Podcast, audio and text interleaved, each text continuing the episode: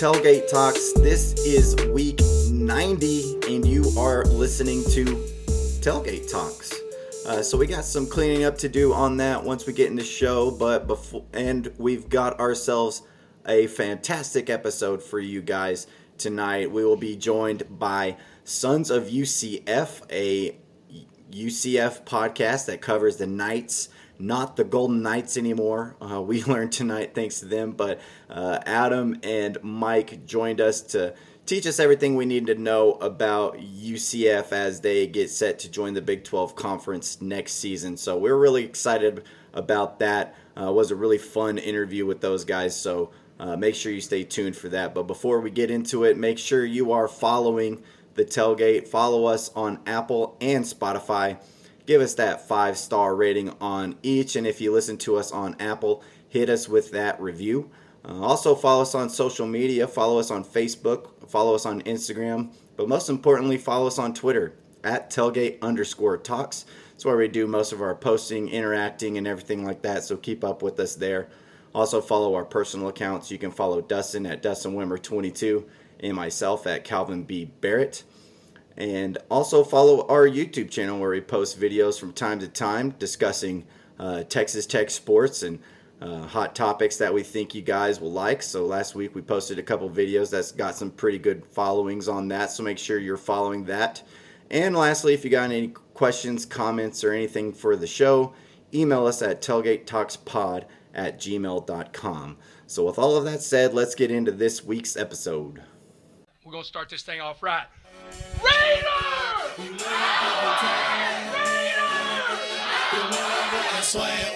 I've been waiting all my life to do that.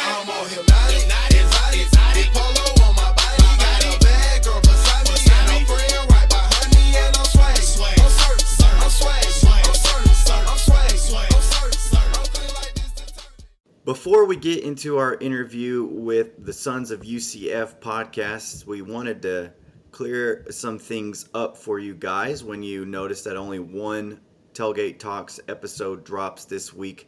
Uh, that way, you're not getting all upset about that. But we wanted to let you guys know that we will be shifting our focus on to Texas Tech sports here moving forward. We're at a great time to do so with it being the summer and not a whole lot of stuff to really talk about in the tailgate, but we're going to use this time to focus on Texas Tech.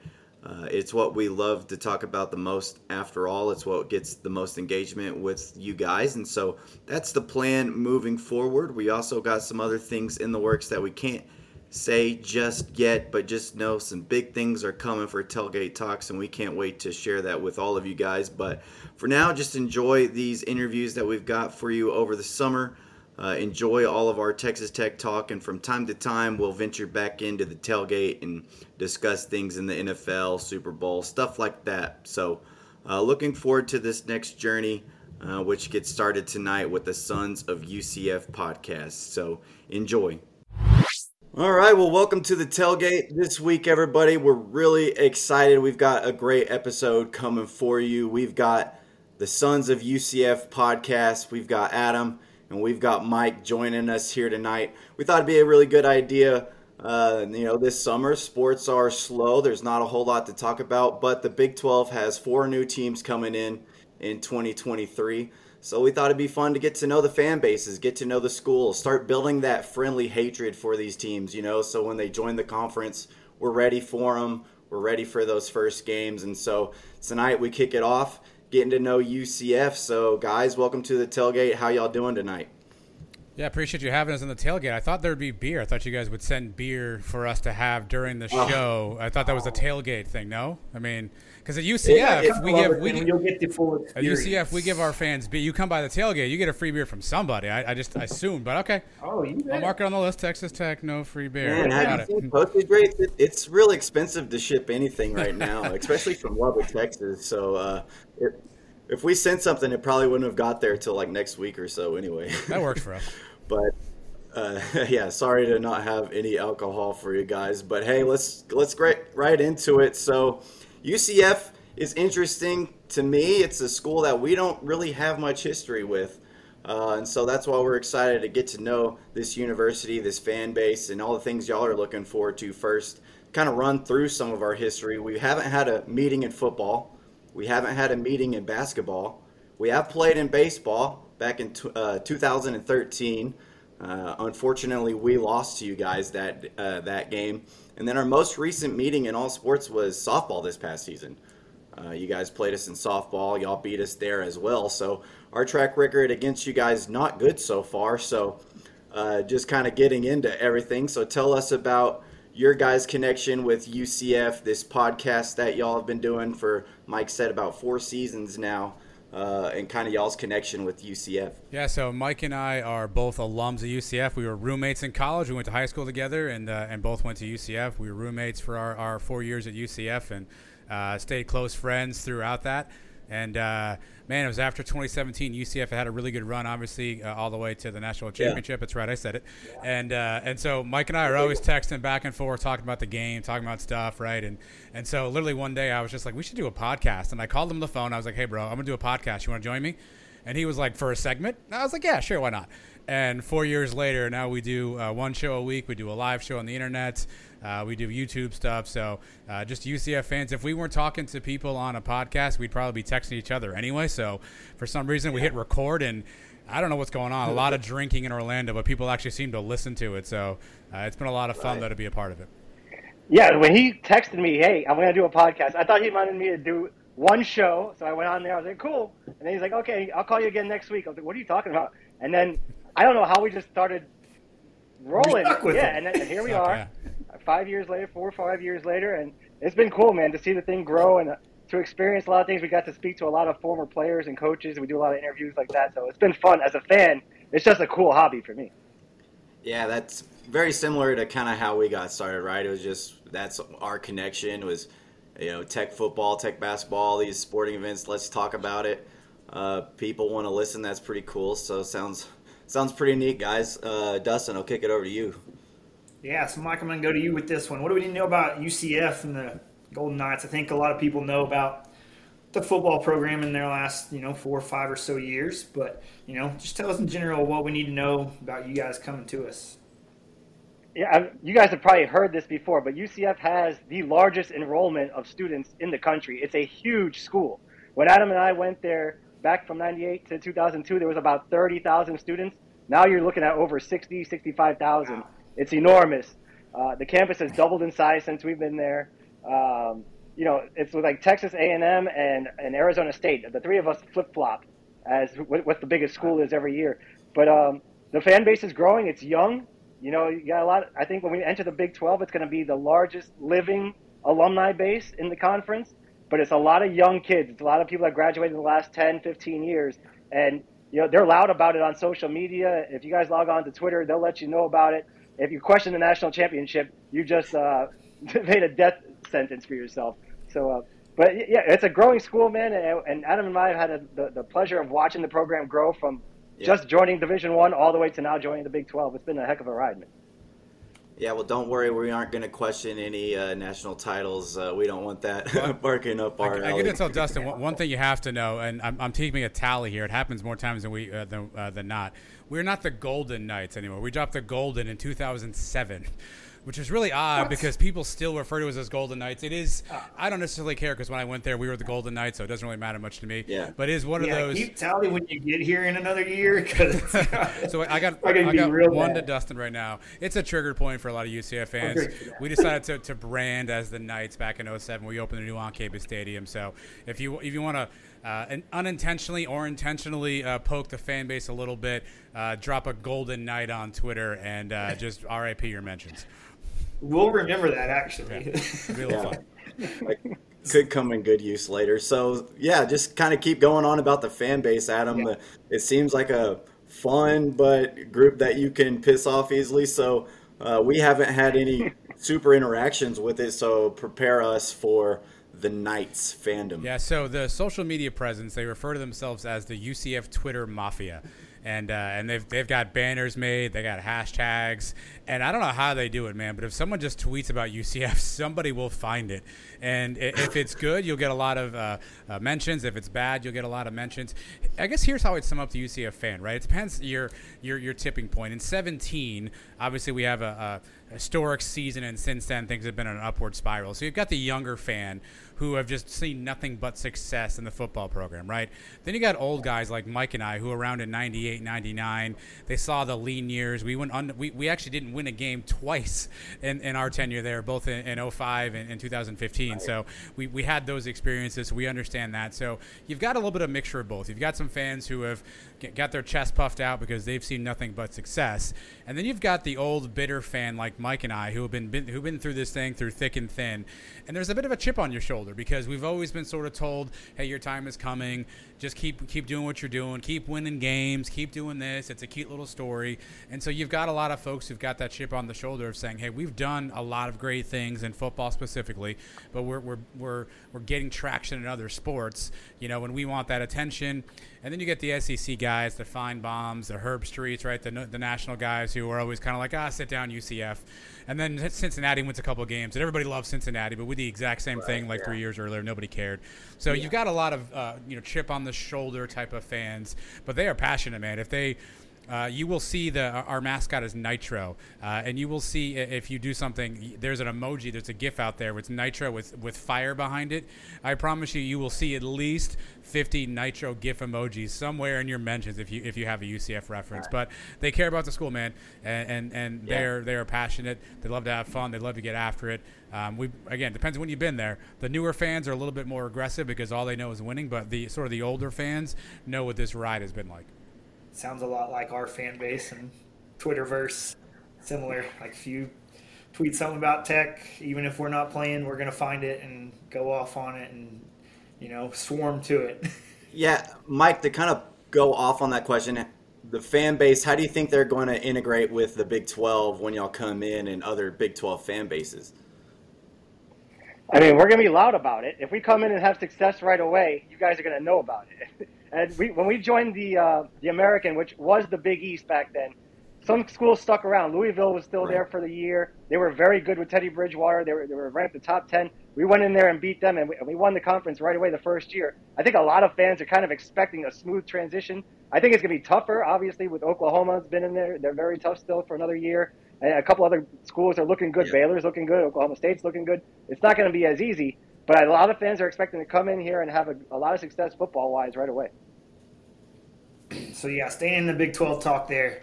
What does joining the Big 12? You just mentioned you went to the American a few years ago and had success. What's joining the Big 12 conference mean for you guys? Uh, no, it's incredible, man. Like I was saying before, we've seen the program grow from 96, 98 when they 96 they entered Division 1. But before that, it was Division 3. They they went through every yeah. single level. UCF's the only school once they enter the Big 12 to go from Division 3 to Division Two to Division One to independent to the MAC to the Conference USA to the American and now finally a P5. I heard for years. I, I, I got sick of hearing how we were a sleeping giant, right? Because the, the size of the school, there's only so long they can hold you down. You're in the middle of Florida.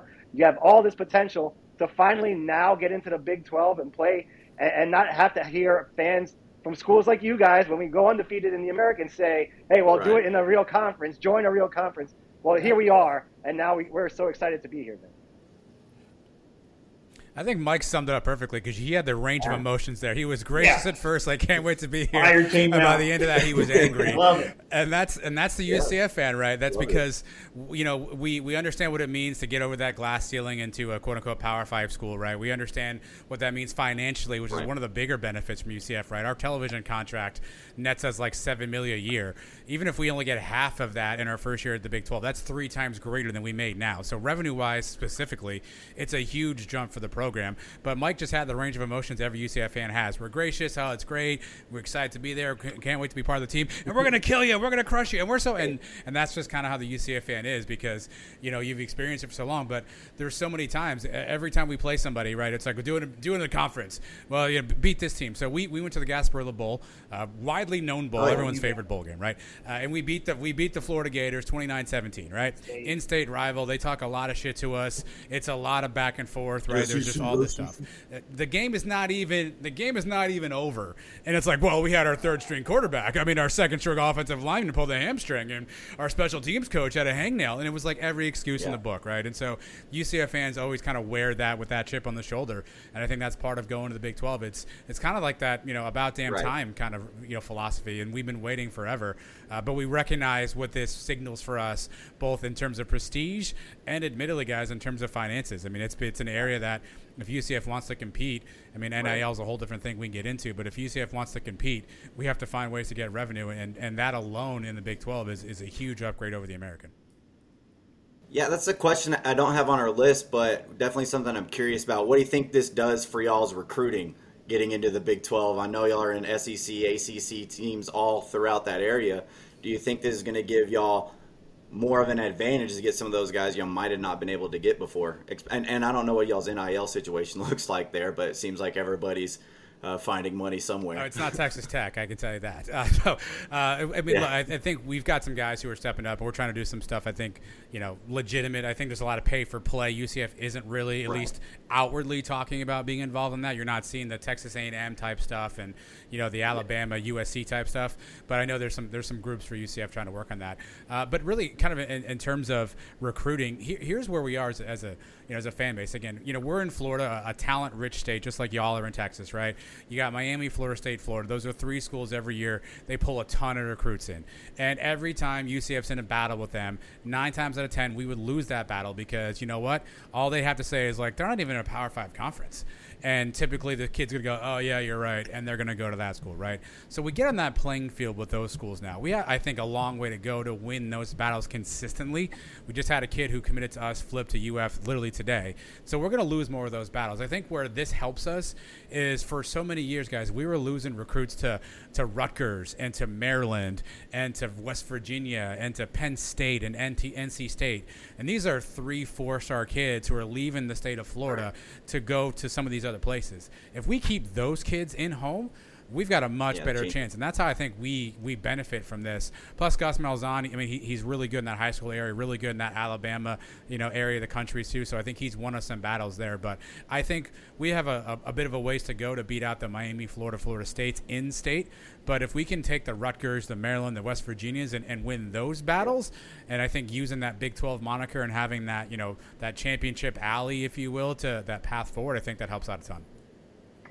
Yeah, that win in the Gasparilla Bowl and you know joining the Big 12, got is using that to, to pitch these yeah. recruits. That those are his two biggest selling points right now, and and he's trying to keep the the kids from Orlando staying home. They have this thing called the hometown heroes. Stay here and be a hero here in Orlando, your hometown. You have your family here, and, and let's face it, Florida, Texas, California, but really Florida and Texas, the best recruits in the country are, yeah. are living in our two states. So if you can yeah. keep those kids home, uh, that, that's half the battle right now. And we were battling with schools like Maryland and NC State, and now to, it's cool. Even though we lost the battle to Florida, it's good that we're we're battling Florida, Miami, and Florida State for the four and five star recruits. And, and recruiting is already taken off. We haven't even played a game in the Big 12 yet.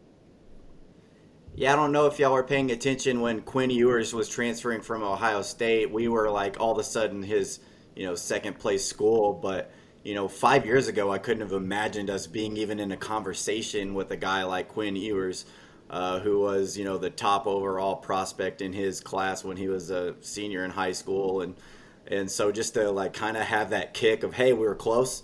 I mean that that that got me more excited than any of the recruiting battles we had been in several several years. So I'll kind of ask, uh, still on the Big 12 conference coming in, we're a Texas Tech podcast. What are y'all's views? On Texas Tech as you come in. Obviously, we're not super familiar with each other on the playing field or anything like that, but uh, how do y'all perceive Texas Tech and our fan base?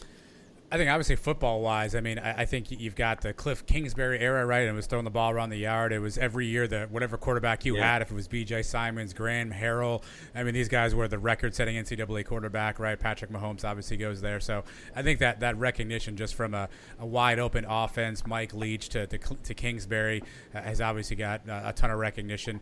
Anybody knows college football saw that game where you know Harrell to right. Crabtree for the touchdown against Texas, right? I think that's a legendary moment that people see.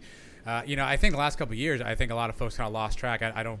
You know, I don't know much Yeah. about the Matt Wells era. Seems like it didn't go That's very well. great. Um, Yeah, that's so why you I- don't I know think very Not very memorable. Okay, don't don't look into go. it. And I think that's similar similar to what UCF has, right? When you're on an upstring and you're not one of these blue blood programs, if you have one or two down years, you're off the landscape Yeah. already, and that that climb back is so tough to make. And you know, I, I've heard good things about Joey McGuire and what he's brought. And you know, we we talked to some folks last week. I I do a show with Mike Farrell as well, and Mike Farrell can't say enough about Joey McGuire being like the guy who knows every single solitary high school coach in the state of Texas can make a phone call right now and get somebody on the phone, which is something that that Tech hasn't had. So I think from a football standpoint, w- what we're seeing, what we're hearing, I think is arrows pointing up. I think your basketball program has been obviously a, a huge benefit for you. Obviously, uh, the Chris Beard thing got a little ugly at the end there, but things continue to carry forward. And I think Texas Texas has had a really good basketball program. That's one area I know we'll talk about it later. UCF basketball is going to get thumped in the Big 12. We are not ready for Big 12 basketball. Y'all play some street ball out there. You guys are tough physical teams, and not to mention Kansas and obviously all of all of what they bring. Baylor's won a national championship, so um, it's a tough basketball conference. We're not ready for that at all. Um, but I know that Texas Tech has definitely done a, a bunch. Uh, Final Four team a few years back, if I remember correctly. So I think y'all definitely Yeah. have a, a good footprint on the basketball court right now. If you were telling me to do word association Texas Tech, the first thing I say is the bell ring. Yes. Right? Because I've seen the video going back for years. The guy pleasuring himself inside the bell, and then there's been, and then I just found another one the other day where there's like four different bell ringers, and they keep and they they, they show all of them. Um, that's the first thing I think of. But then of course the Crabtree game is the other. But like Adam said, the last few years you guys have been on that downswing. You don't, you're not really in the news as much, and you know we, we follow our conference, we follow the other teams in the state.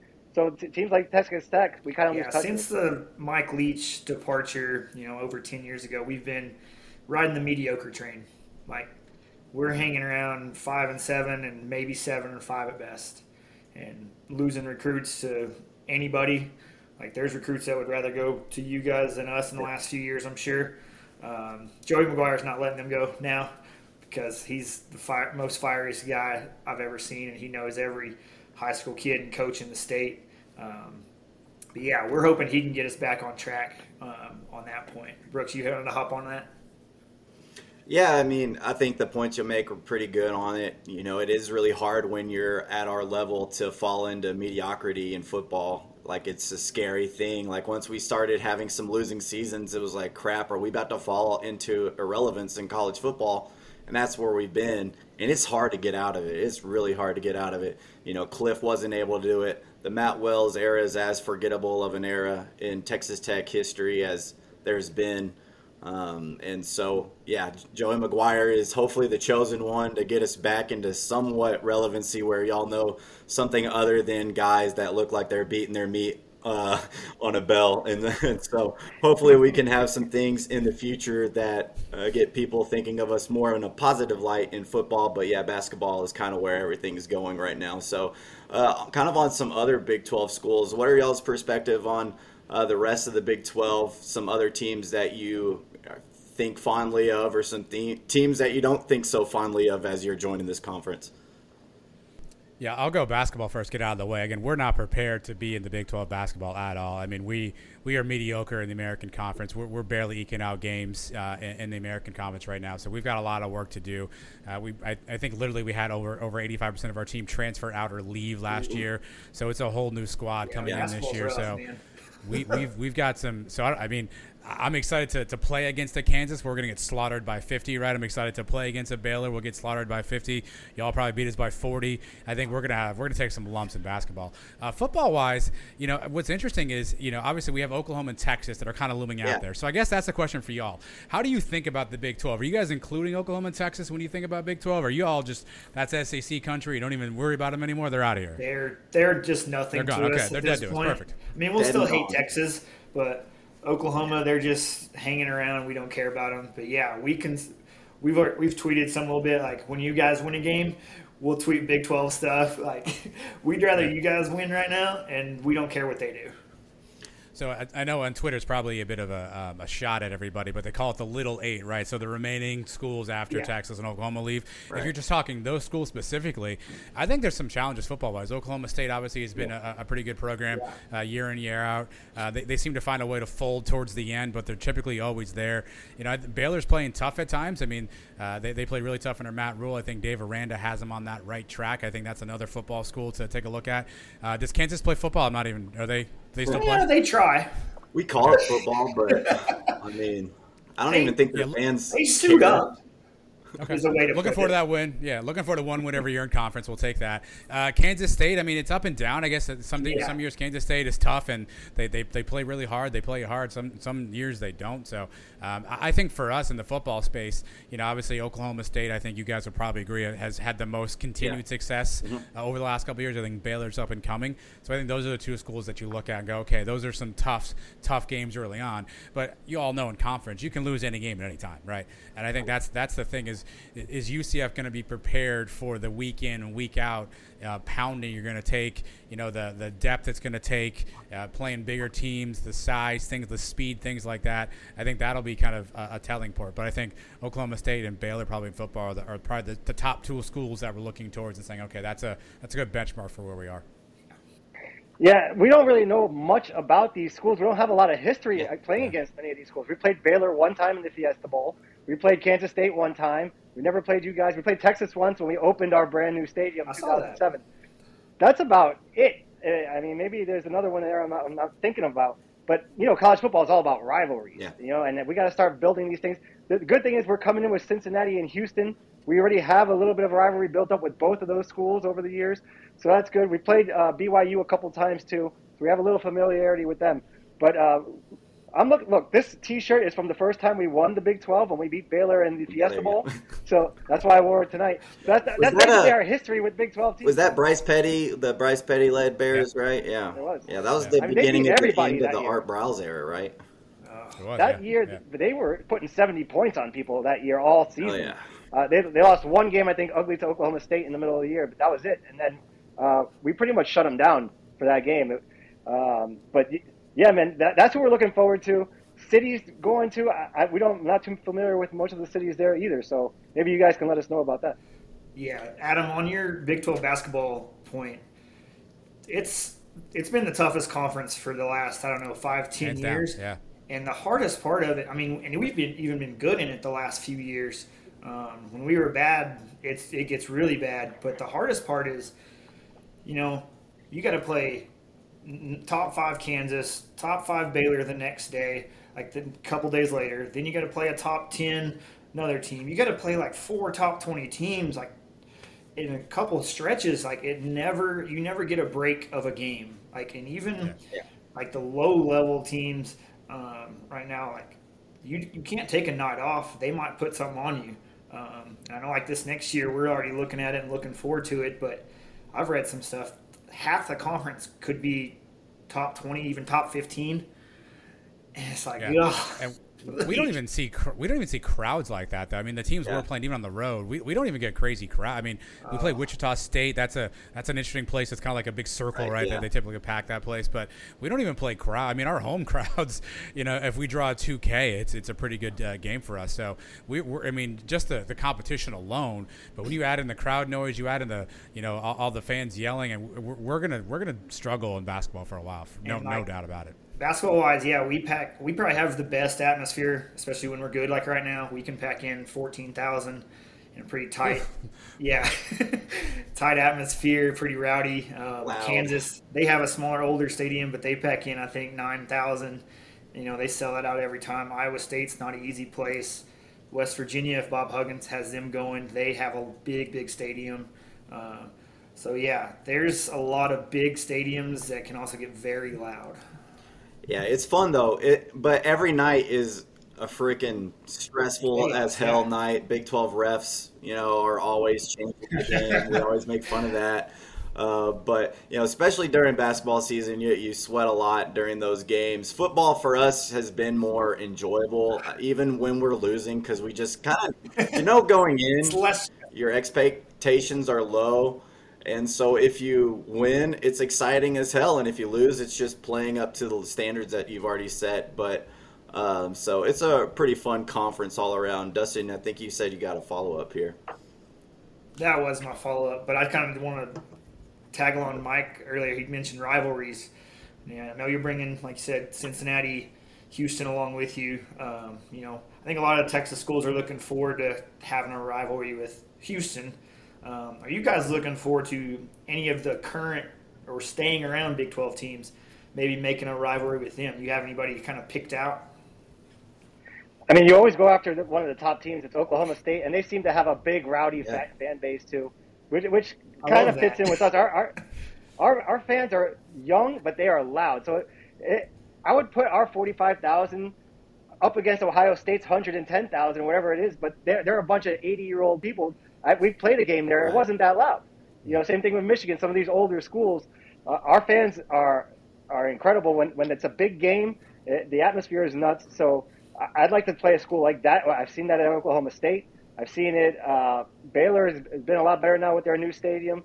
So those are the schools I'm kind of looking forward to. Playing. Oklahoma State uh, stadium is an interesting one, especially both them and Oklahoma. Those stadiums are right on top of you. There's like no room on the sidelines to the stands. They're right there.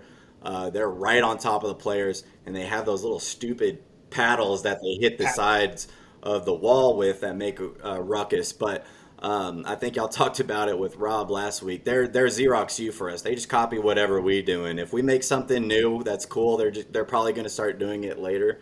Um, so uh, just be careful if y'all flash any cool traditions. they might steal that and use it for their own. I don't know if the Knights have uh, something cool, some cool intro or uh, something you know y'all do. They're always ready to take whatever cool tradition another school has. Um, so be careful with that. Uh, we were kind of thinking last week. Would West Virginia? I know y'all, since it's kind of an East Coast thing. Would West Virginia be a possible rivalry between you guys? Is that something that uh, we could push, or is that some team that y'all are kind of just like, eh, below us? Yeah, I think. Yeah, I think we're open. I, I think that's the thing about rivalries is they kind of have to happen Right. organically, right? Yeah. Unfortunately, there's not a geographic rival, right? Right now, our rivals are, are are in Tampa, right? So it's so close to us. It's an easy geographic rival. So this is going to be interesting how the rivalries form here, right? Because it's either going to be tough games on the field, it's going to be trash talk afterwards, right? Right. Things like that. And that's where Mike's point about if you're going to think about the schools in the Big 12, where are you going to get the trash talk? My assumption would be outside looking in, Mike Gundy probably would talk the most shit of any coach out Yeah. there, right? So my assumption would be he would probably say something in the media that would piss off our fan base, and then we'd be like, "Hey, we want to go get Oklahoma State." The other coaches at least seem a little bit more under control in the in the Big 12. I don't know what Neal Brown's doing in West Virginia. He seems like he's pretty under control. He might be out. so, if he's even there, great question. So I think it has to happen organically, right? I think it's to happen either tough games on field, you know, some sort of an incident or, or co- coach talking some stuff, doing some headlines. I think that's kind of where we're looking for fan base. But geography wise, I would say the other thing is whatever the easiest flight to get to Yeah. would be. Uh, you know, I think that's one thing UCF fans have have kind of joked about is that the plane trips to some of the locations here aren't going to be the easiest plane trips. So if you tell me there's a school that's like right by an airport, direct flight from Orlando, that's our rival right away. Right. So hey, we might be we might be it for you then. Yeah, so right, Right. now, like the top places that are easiest to get to would probably be TCU and and Texas, right? And of course, Texas won't be here for too long, uh, so that goes out. But you know, TCU right in Fort Worth, they have airports right there, but Lubbock's only one connection away. Some of these other places, West Virginia, you gotta fly and then drive an Yeah, hour Drive get like three hours to get there. Kansas, Kansas. State, you got to fly, drive an hour. Uh, Stillwater, you got to fly, drive an hour or two. Uh, so you know we're pretty simple to get to. Just a flight to Dallas in Okay. one connection, and hey, you're in Lubbock, and you're 15 minutes away from campus as soon as you land. So, um, but Big 12 cities. So you kind of talked about this. You're not really familiar with it. Is this questions y'all want to ask us, or is there anything like that you would consider traveling to Yeah. if it if it was a direct flight let's say it was a direct flight stillwater if it was a direct flight to morgantown what are kind of like some of the places that you've heard good things Yeah. about and would be curious about going to Yeah, I've got a follow up for this one. So I, I said on uh, one of our shows recently, I said Waco would be interesting, and I got hit with a barrage of Waco's a shithole. So maybe I'm crossing off the list. Um, we may or may not have spoken to somebody who does something very similar to y'all, and he he just casually dropped in there. There's a crime problem in Lubbock. I don't know if you can address Man. the current crime statistics in Lubbock, um, whether or not we need to have our wallets in the front pocket. I, I don't know if you can can shine more light on the crime. All right, so. I'm born and raised in Lubbock, uh, and I have never experienced this. Now there might be lists or stuff out there, but let's face it, guys. If you're going to be in Lubbock, you're going to be there for a football weekend, right? Most If most that, likely, yes. you're not you're not coming out to Lubbock for vacation. Like that's all right. We get it. It's not a vacation spot, but it is a great ass time for a football weekend. Like you're gonna have one hell of a time. You're not gonna get robbed. You're gonna meet a lot of really friendly people who are there to make sure you enjoy your time in Lubbock and enjoy your experience there. There's gonna be really good food. There's gonna be a lot of great places to get a cold beer um, or whatever drink suits you. And then tailgate day is is fantastic, right? You're gonna games at 6 p.m. There's gonna be tailgates going at 8 a.m.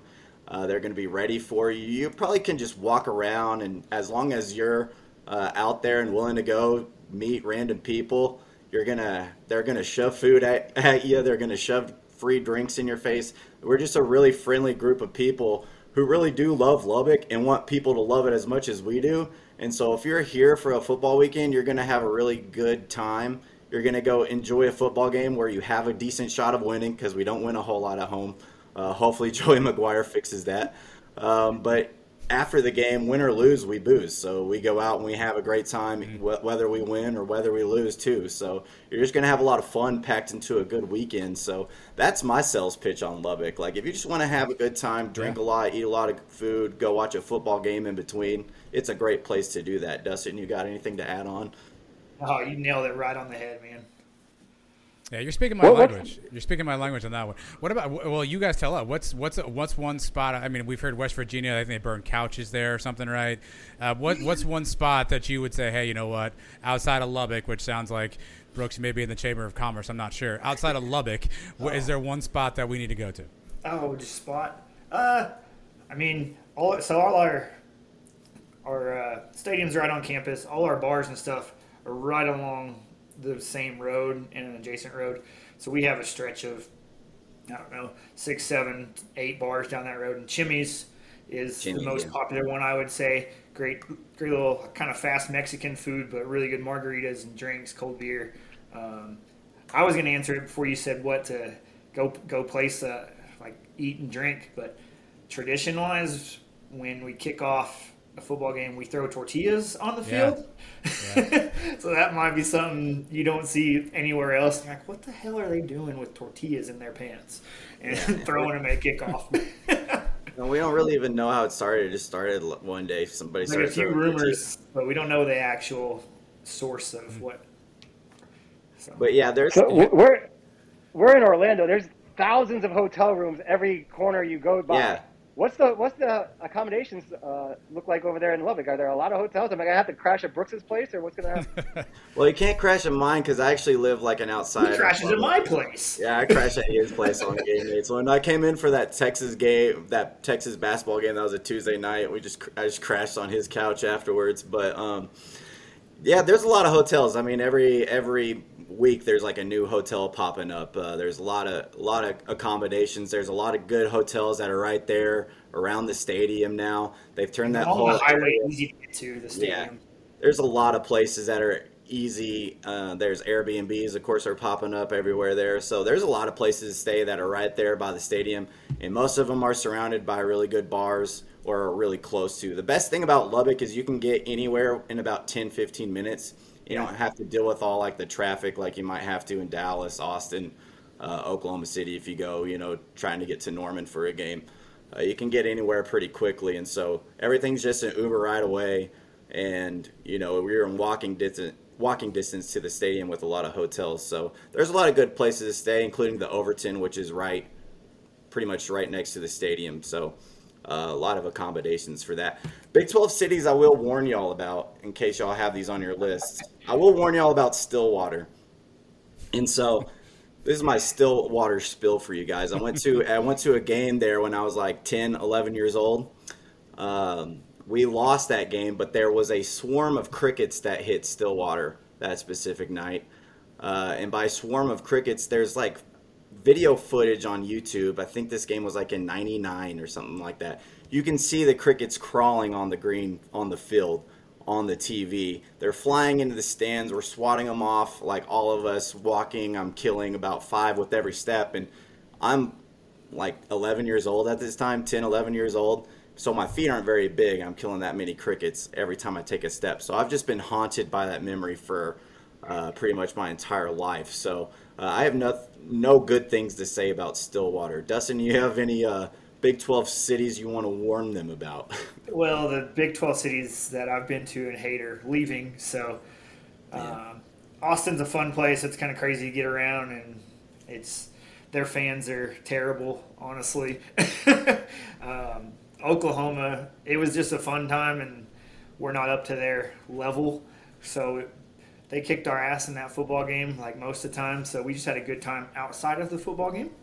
Um, I haven't been to anywhere else that's crazy. Um, honestly, like TCU, I don't think they're that die hard about anything. Like we send more fans to TCU for basketball and football than I think they have most years.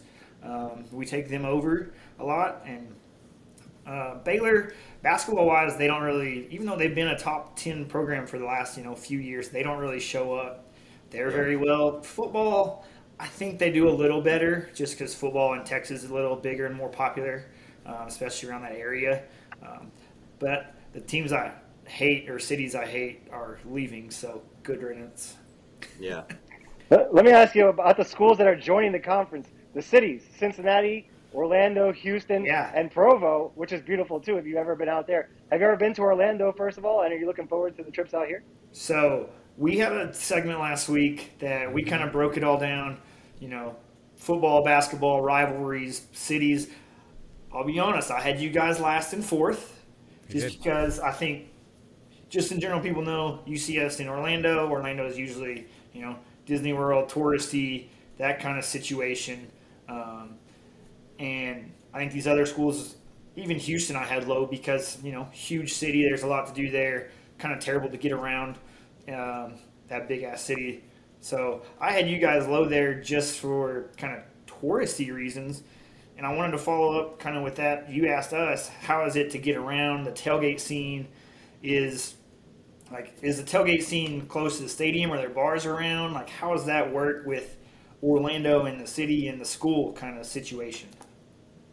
Yeah, so the or, the city of Orlando is very busy. If you drive around downtown I four, it's Yeah. a nightmare. Okay, but the the school is actually about twenty minutes east of there. So w- when you're coming to a game, you're probably staying at a hotel right across the street from the campus. Tailgating is just like you guys all day. We have this place called Memory Mall where it's just a line of grass that goes on for quite a bit, and people are tented out there grilling all day. Uh, there's a bar that's right by the stadium that I stop in all the time too. Before I I make my rounds, you know, I'll stop at a couple tailgates. We'll go to the alumni center. We'll drink there. On my way to the stadium, I always stop at Burger U, have a couple last beers there, a couple shots. So then, yeah, everything is there. It's a huge party on campus. When Adam and I went to school, we used to play at the Citrus Bowl, which was downtown Orlando.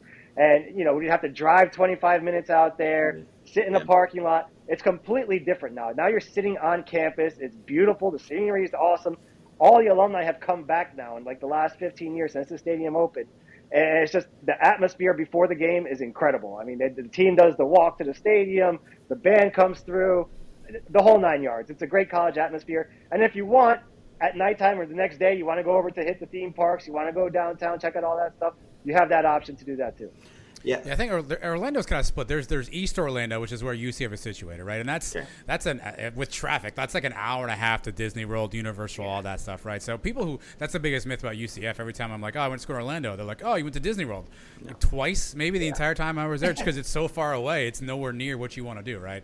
Um, I, I think the cool thing about what you get on campus, right? So Mike mentioned Memory Mall, so that is just packed. That that's just elbow to elbow. Students have to reserve spots in advance. There's like a lottery system, right? You, you set your tent up. And that's just one area. Then you have all the parking lots around there, and that's where all the old alumni are at. Some of the some of the folks who don't go to school anymore. So you've got that whole student debauchery section where if you want to go through and do Jello shots and play flip cup, all that's going on, right? Then you can probably go to like four to five different satellite parking lots where it's old guys like Mike and I with tents and beers and cornhole stuff like that, watching TVs with like a real legit setup. We have a lot specifically for RVs and buses, right? People will come in with an RV, right? Get TVs hanging hanging on that thing, uh, and then to Mike's point, nothing better than you're at a tailgate, right? You're there all day, and you're you're heading to the stadium now. Everyone's all pumped up, right? We're gonna kick their ass. We're gonna win, and then right before you get there, out of the corner of your eye there's more beer. And it's like, I can't believe there's still more beer left, right? Yeah. You grab that last one at Burger U, you walk into the stadium, you get inside. Um, in and around Orlando, it's, it's, your typical college town. There's college bars. Um, there's a lot of housing. Mike mentioned the, the enrollment numbers. So there's a lot of student housing around there. But you name some sort of a bar, some sort of a chain, it's in and around there, uh, all up and down kind of the two main streets there, kind of going up and down UCF. Uh, you probably get anywhere between 10 to 15 bars spread out that people kind of hit after games. Um, and again, to Mike's point, so you go to the game, you get hammered, you, you lose to UCF, sorry. You get up the next morning, you shake it off, and you're like, hey, let's go check Disney World out. Hey, let's go to Universal. Now you can kind of make a weekend trip out of it. So there's there's something to do if you want to, you know, kind of come in town and, and make it a trip. If you're an NFL fan, short drive to Tampa. Maybe the Buccaneers are playing somebody you want to see that day. So you've kind of got that NFL crossover at that point too. Depending on what time you're there, November Magic play there, right? So if you're a basketball fan, Magic are right downtown. So a lot of a lot of times I know when Mike and I plan trips or think about it, we always try to do that double dip. Right. Who's playing Sunday nearby, right? So you got the Bucks, you know, 90 minutes away. You hop in a car, you're in Raymond James in no time. Yeah, to kind of pump myself up, I had y'all high on my list of places that yeah. I would like. I saw you, Brooks. Yeah, I saw you. You're my favorite coming in. I've been to I've been to Disney World twice, but I would love to go back and not deal with that at all whatsoever. Like I think I the last time I did it is the last time I want to do that. So it would be fun to actually be there and kind of get not that experience and actually experience what it'd be like to be around that campus. And it sounds like y'all tailgate like us. So yeah. uh, I think that's why I had y'all high as I like. They seem like people that would want to have a good time, start at 8 a.m., tailgate till the game's at, you know, 6, 7 p.m. So other questions about tailgates because we are tailgate talks. So what are some interesting like food items that we might find at a UCF tailgate that's kind of different from what you might find out here in West Texas? Do they serve food, Mike? are there food? I have that problem I sometimes. I don't even know. I'm gonna have to check that out. Liquid diets only. yeah. Adam sounds a lot like me. yeah, I don't know if there's food laying around. yeah, we used to set up a, our own tailgate. Like I was saying, we would have the tents, the TVs, the grills ourselves. As the older we've gotten, and now we each have kids, you know, I'm driving up there that morning. Sometimes I bring the family with me. Sometimes I'm by myself, and I don't want to have to lug all that stuff around, set all that stuff up. So I'll pop by a buddy's tent for a little bit then I'll head to the alumni center. I'll drink beer there. It's free. You know, I'll hang out to get some AC because it's hot in September, October, early games. You don't want to be in the sun all day if you're a guy like me. And then, you know, we head to the bar. But uh, food wise, it's a mix of everything. It depends on who you're tailgating with. There's no staple food. I mean, I know you guys are known for your barbecue over in Texas and stuff. There's no big thing. It's not like you got to have this okay. cheeseburger or anything. Right. But uh, everybody's doing whatever they whatever they feel like. Some some people customize it to the opponent that day. Right. So if we're playing, you know, a, a team with uh, a cow, we're playing South Florida. We call them the cows. You, you know, you cook some hamburgers. You, you play in Philadelphia. You do some cheesesteaks, things like that. But we're not really known specifically for our food. More party. There, there may or may not have been a brothel on Memory Mall at one point when the stadium first opened. well, that... That's on our Patreon. There's a lot of if you want more. there's a lot of women. There's a lot of nice eye candy. It's it's, uh, it's Florida. You know, there's a lot of girls yeah. walking around, and it's just a party, really. So uh, if you grab a hot dog on the way, that's just an added bonus. And to your to your point, guys, half half the people don't even go in the game sometimes, yeah, right? Yeah. Like you see a bunch of people don't even make it in the games, and or I mean, UCF's been on a pretty good run. At, the, the, running joke for the alumni is at halftime, all the students leave, and they don't come back. Yeah. Right? So they go back to the parking lot, and they're like, "Okay, cool, we're up twenty one nothing, cool." And they go back and they, they finish up the tailgate, whatever they whatever's left over, whatever they didn't drink, they go back out and finish it up. So it's definitely a school. Like we went zero and twelve in twenty fifteen, and we're famous Orlando UCF is famous, there was a bar in downtown Orlando that basically served free beer at every game until UCF won. So literally every game that season, they gave away free beer. You said win or lose, we booze. That that was a that was Oh, a yeah. literal mantra for us that season because we had nothing else to do but booze. So if you're looking to get after it, see some some rowdy stuff, you'll see a couple fights break out here and there too. It's it's unfortunate, but it, it happens from time to time. But uh, it's it's a nice setup. Uh, again, it's all right there on campus, so you can even walk campus after that. Like you want to take a break, you want to walk around, you can walk through campus. We have a student union with a bunch of restaurants and stuff inside too. If you need to get some AC, it gets hot out there, just like I, I assume it does for you guys in Oh, Lubbock. yeah. So uh, it's there's some AC to, to, to have, but it's it's a scene, man. It's, it's for sure a scene. I don't know if you guys caught. We had college game day in 2018. Yeah. Um, you do into that search, you'll see the crowd that we pulled in for college game day. I mean, it's a it's a big it's a big atmosphere there. Can y'all uh, drink in the stadiums? Is that allowed there? Huge now? question. Yeah. Well, that's a great, a great question. So right now, there are two premium sections that you can buy season tickets to, and you can drink in those sections only. Mike and I happen to be season ticket holders in those sections There you go. specifically because we want to drink there, right? Yeah. There is some talk about um, opening that up to the entire stadium. Uh, our AD is big on self-generated revenue. Obviously, going to the Big 12, we need to find ways to make money. An easy way to make money is sell some booze. So that's on the table in terms of that's something we do. Fans like Mike and I are pissed because I'm like, hey, I pay premium Right. for these seats because I want to get booze. If Jabroni down the block is playing like in the sit in the bleachers, like that's not fair. So we'll see what UCF does. But right now it's premium sections. But I wouldn't be surprised come fall if it's not everybody. Yeah, I'll tell you this: it's a huge revenue generator because Yeah. you know Lubbock is in the Bible Belt, South Bible Belt, and huge Christian people didn't want you know beer in the stadiums. It's going to get too rowdy and crazy. And finally, like three or four years ago, they allowed it, and there's been no incidents. Nothing has happened, and we pay nine dollars a beer as much as we want to, and spend all our money there a lot of the year, and it's it's great, honestly. Like it's great Well, not to have is- to worry about it, and you can go in. All right, I'll have two or three today, and Yeah. we'll be good. The foolish people are drinking anyway. Right? Right, They don't yeah. pay you to drink. You know what I mean? Instead, they're paying the, the grocery store and the 7-Eleven. They might as well just pay you to drink, right? We Exactly. We joked Yeah. a couple weeks ago that we didn't make the we didn't host a regional baseball tournament for the first time in like five years, and we joked, well, we're going to save like a couple hundred bucks, you know, off not having to go to three baseball games this weekend. Yeah, uh, we have a good time with that. We we got our uh, basketball season tickets. You know, before you could drink in the stadium, we, there's this bar called Club Red, which is what we name our Texas Tech, you know, centric episodes around. It was the only bar in the stadium that you could go grab a beer, but you could only keep it in that area. And so when we were originally getting season tickets, we had some chances to get lower, you know, kind of right by the benches or, you know, real down close to the court. We were like, no, put us close so we can get to the bar before everybody beats us there at halftime. Uh, of course, now you, you know you don't need to get to the bar at halftime to grab yourself a beer. You can just go anywhere out. But I tell you what, it's definitely uh, made going to games even more fun than it already was.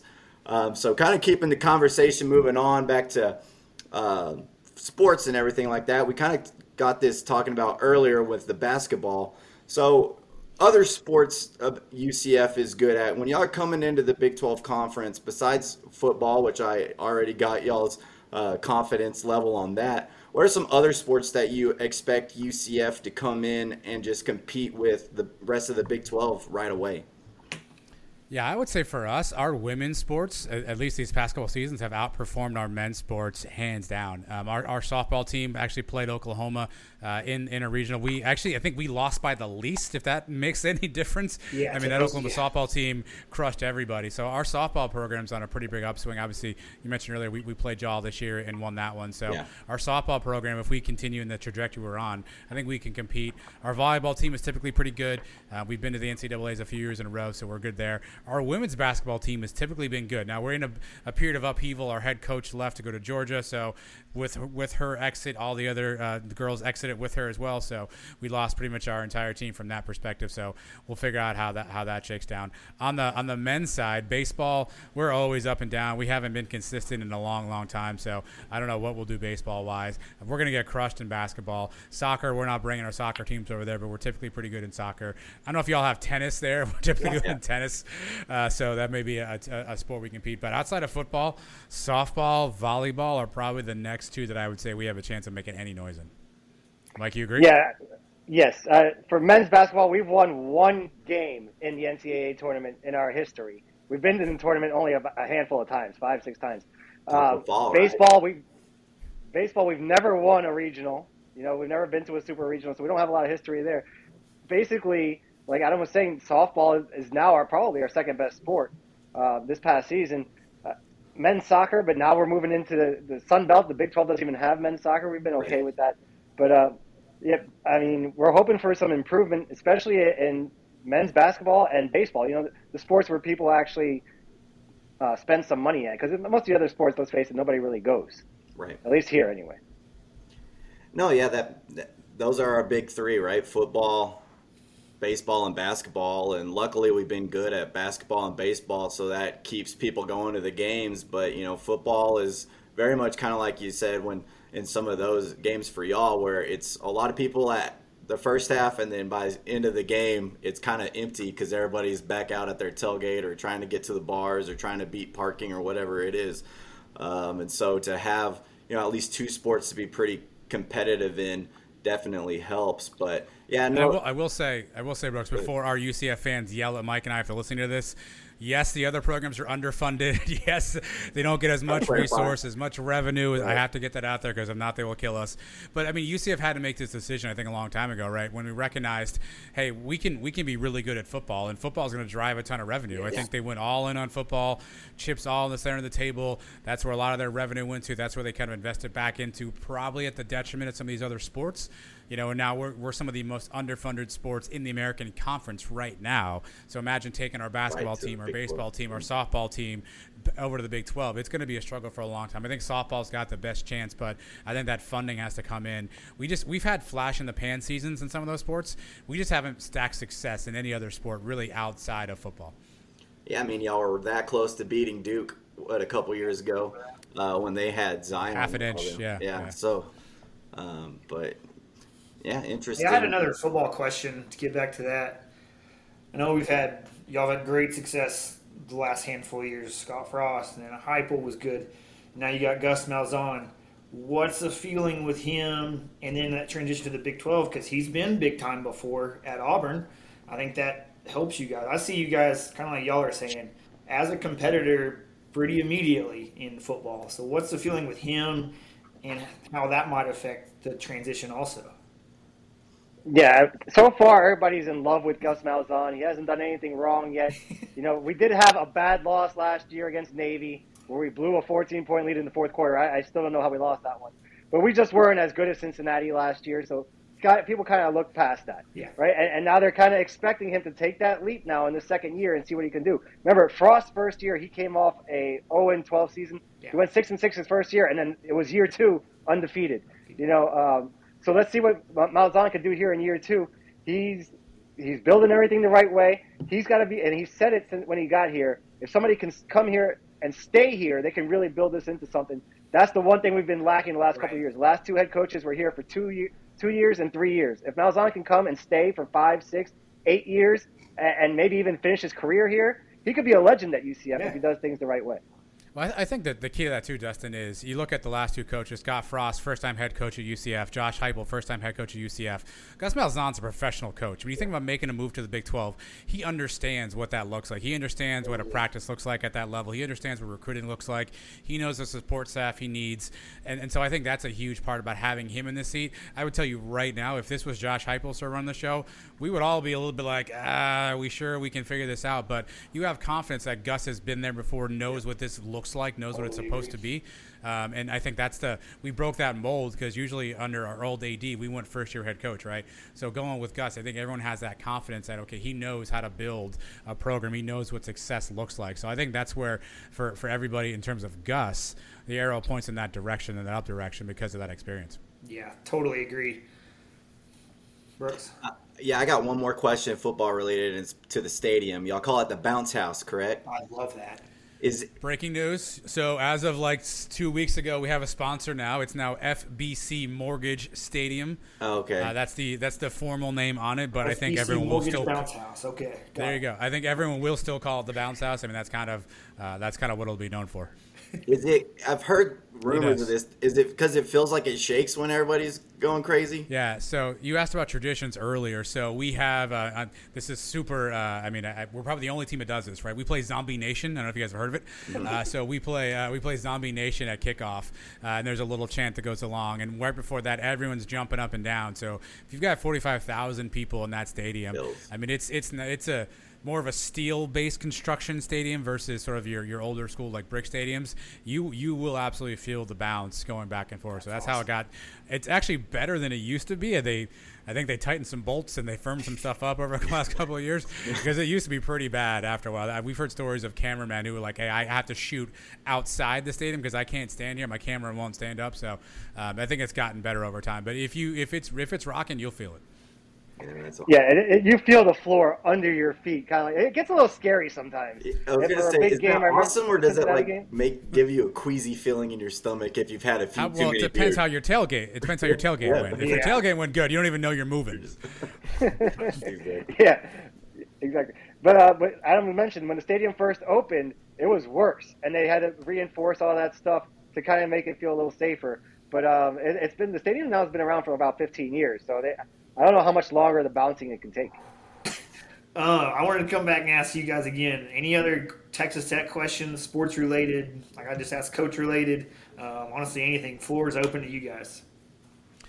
Yeah, I guess I, I, heard, I heard your show last week. Obviously, you guys kind of talked through each of the schools, but you know, Mike and I are always curious the outside perspective on UCF. Right? We think we can come in and compete right away. We think we have a lot of talent, a lot of speed. We think we have a good coach and a good protocol in place. Y'all don't see us all the time. Just probably hear about us on Sports Center or whatnot.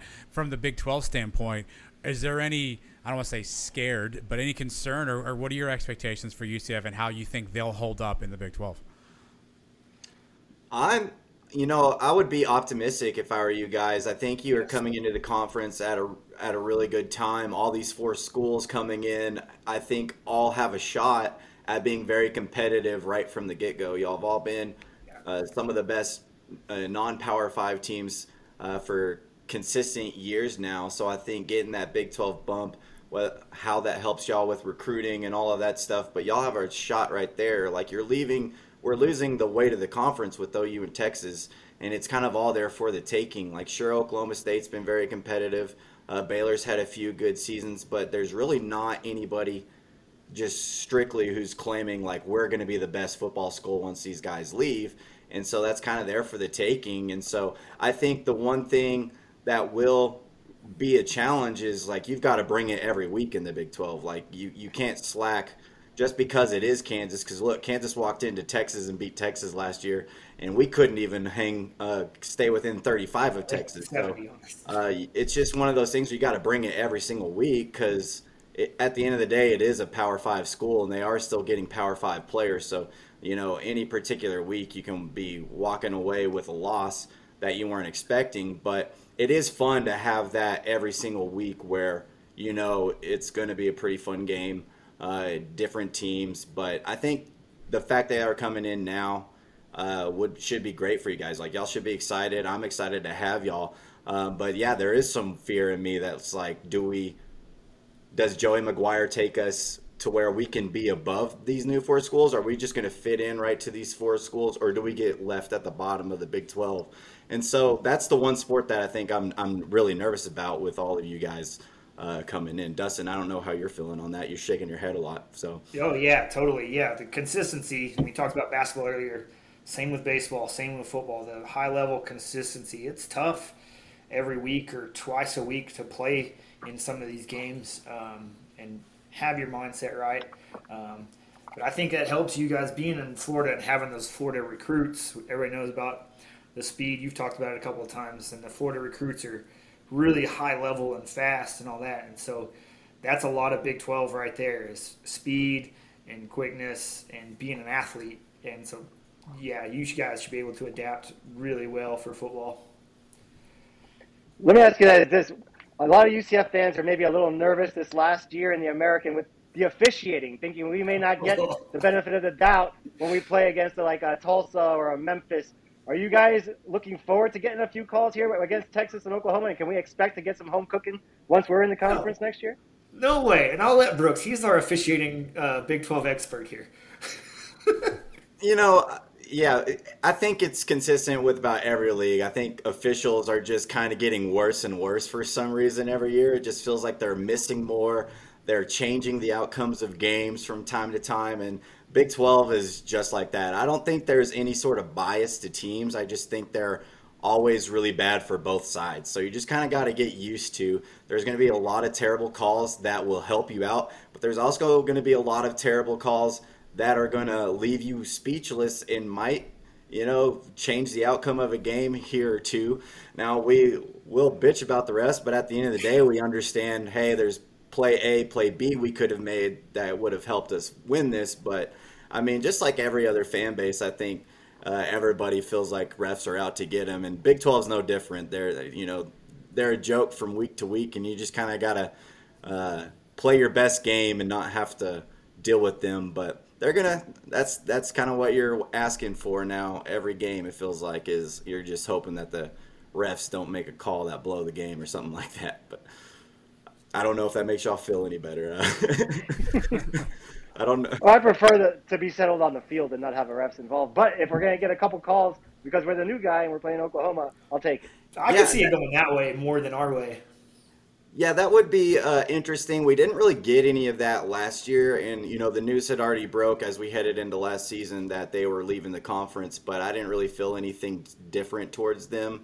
The one school that I think gets the most bias, and that's it's basketball again, is Kansas. Kansas, you'll tend to see a lot of calls go their way, especially when they're at home, and especially in the Big 12 tournament when it's in their own backyard in Kansas City. Uh, so that's kind of the one school that I think gets the most bias. But yeah, it'd be interesting to see like this next year and, you know, however long Texas and OU remains, if like the schools remaining in the conference get a few more calls here and there. So that'll be something interesting to watch. I've seen that football wise, the knock on the Big 12 typically has been nobody plays any defense. In y'all's experience, is that legit? Is that is that a, a, fair criticism, or do you think there's much better defense than the national media kind of talks about? So I think there's been a big shift in the last ten years. I think ten years ago, it was all everybody was air raid all offense, no defense. You had to score sixty to try to win. Like you've seen some a lot of our Mike Leach, Cliff Kingsbury games where you know we've scored sixty and still lost. Uh, I think in the last five ish years it's kind of shifted and not to hate on the SEC, but I think they're more of the air raid type, less defense. And the Big 12 kind of has a little better defense. I think everything's kind of shifted and caught up. I think the Big 12 is a little more balanced, I would say, rather than how it used to be for the last 10, 15 years before that. Yeah, I think it's interesting because I think the Big 12 was kind of ahead of the game in the offensive right. side of the ball. Uh, you know, Mike Leach really ushered in that air raid era, and you kind of look at his coaching tree is ridiculous. You know, Lincoln Riley was under him. Uh, Art Briles, who was at Baylor, was under him. There's a lot of different coaches who are uh, who have taken his offense and twisted it, put their own uh, remix to it, and that really took a hold of the Big 12. But that also gave a lot of defensive coordinators like you're just constantly getting destroyed every single week for years and years. And I th- think they finally kind of tweaked it to where they figured some things out. Like Oklahoma State had a really damn good defense last year. Uh, Baylor was pretty good at defense.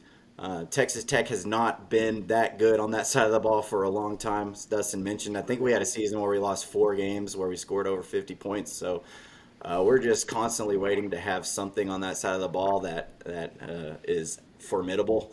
Uh, but yeah, defense has has turned the corner. I think in the Big Twelve to where you're not just watching 50 point games all the time.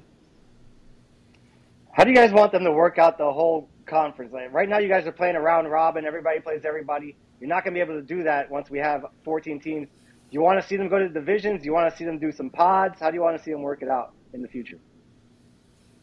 I like divisions. I like having I like having at least teams that I know I'm going to play every year uh, especially in football. Like I liked it back in the old Big 12 where we did have 12 teams where I knew we were playing A&M, Baylor, Texas, Oklahoma, Oklahoma State every single year and then you you know have three teams from the other division that you were playing. I like that.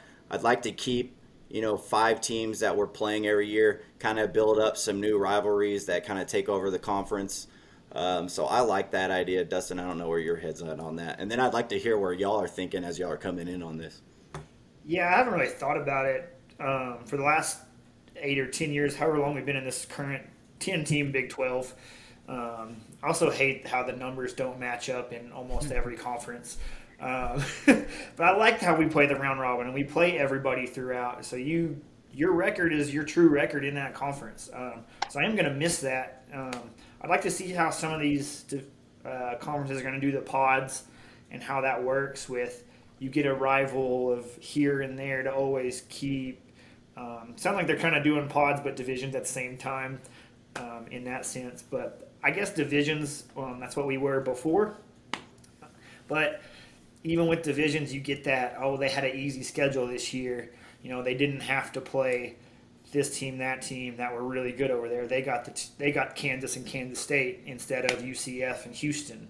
Like, you know, like so you're always going to get that argument out of it. It'll be interesting to see like how they do conference championships out of it. I think is something different too that we can play with from there. I know the Pac-12 said they're getting rid of divisions and kind of going you play who you play, and then the top two are going to be in the championship.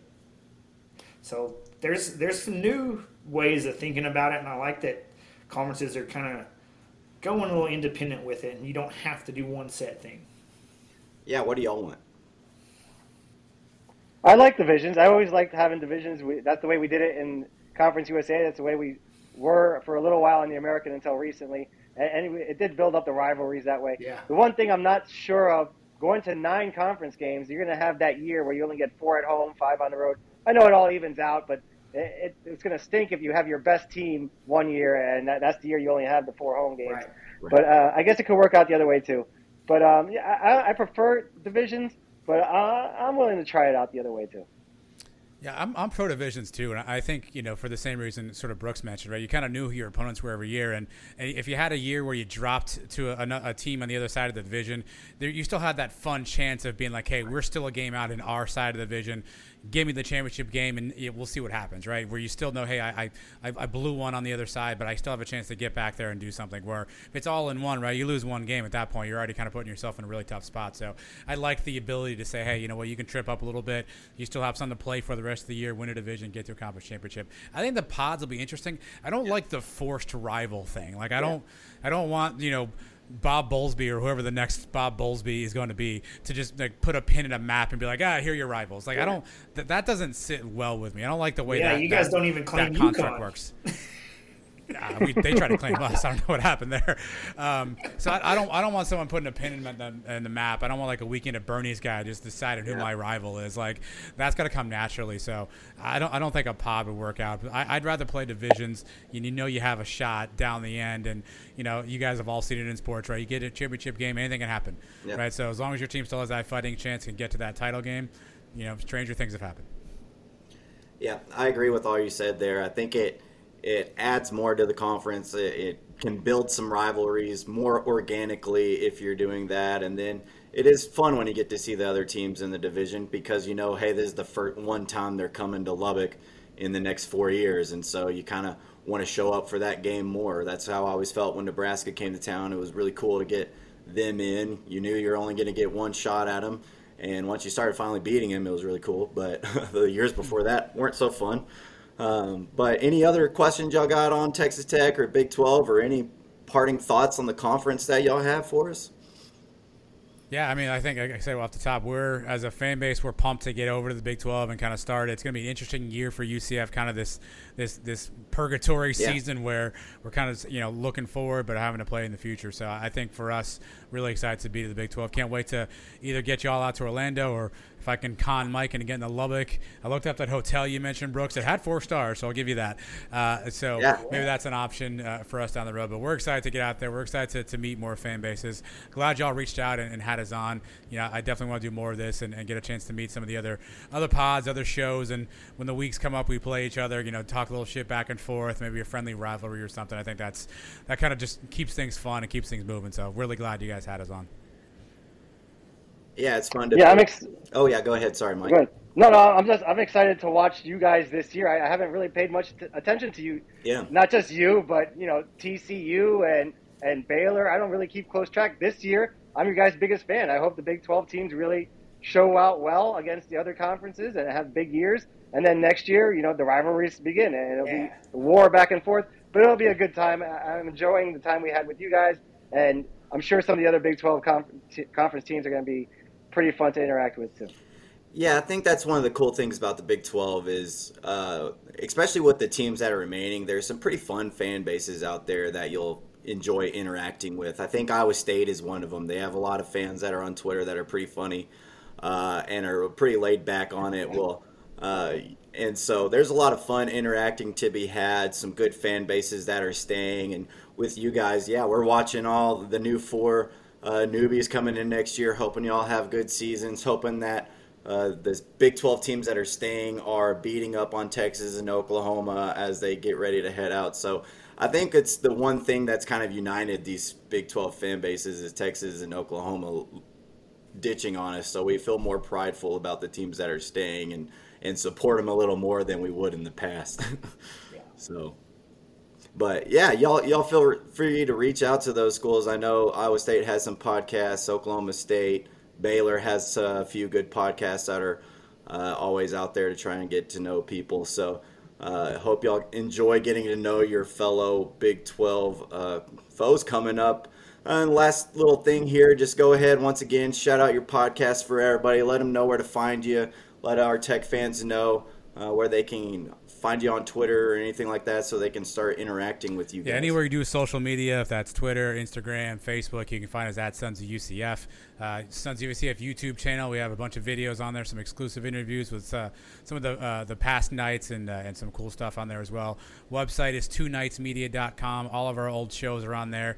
So we do a pod, audio pod on Tuesday that comes out anywhere you get down, downloadable content, and then Thursday 8 p.m. we do a live show. So we're live streaming on on Facebook, on Twitter, on YouTube, so you can check us out there. Uh, stop in, pop in the comments. Again, we want to get to know everybody as well, so so don't be shy. Follow us on Twitter. We'll be happy to follow you back. Yeah, guys. Well, once again, appreciate y'all taking the time out of your night to join us and to teach us everything we need to know about the UCF Knights. Drop the golden. Appreciate it, guys. Y'all have a good one. All right, thanks, guys. Well, that will do it for this week's Tailgate Talks episode. Week 90 is in the books. We had a great time with Sons of UCF. Uh, they're really cool guys. Dustin, what did you think about that interview? Yeah, they were really cool, informative. They totally flipped me on uh, Orlando and how UCF's kind of on another side of Orlando, not like kind of deep in the heart of it. So you can totally get the college vibe and game day atmosphere and have a really fun time. So I'd be excited to go to Orlando for a trip, check out UCF first Tech game for sure. Yeah, it was one on the uh, top of my list of these new schools. I think it stays the same after that. Like, definitely would be a really cool place to go watch a game. Seems like they've got a crazy, fun fan base that would get along with us. Don't want to piss them off on Twitter, we learned. So Yeah. tread lightly, Tech fans, when dealing with them on Twitter. Um, but who are we kidding? Tech fans don't really know no bounds on Twitter either. So uh, should I be think we can see a good Twitter rivalry between Tech and UCF on Twitter. Yeah, I just see some of these people going at each other. It just might never stop. But hey, it'll be good to have. it's always good to have some Twitter fan base beef, uh, I guess, as long as it stays, uh, you know, rational. I guess. But but well, that'll do it for this week. Make sure you are following us on Apple and Spotify. Uh, also, follow our YouTube channel. We'll be posting that interview for you guys so you can catch the full interview, see our faces, uh, see our new friends from UCF as well. Uh, make sure you are following us on Twitter. Follow us at tailgate underscore talks there. We're also on Facebook and Instagram. And that will do it for the tailgate this week, guys. As always, we will catch y'all at the next tailgate.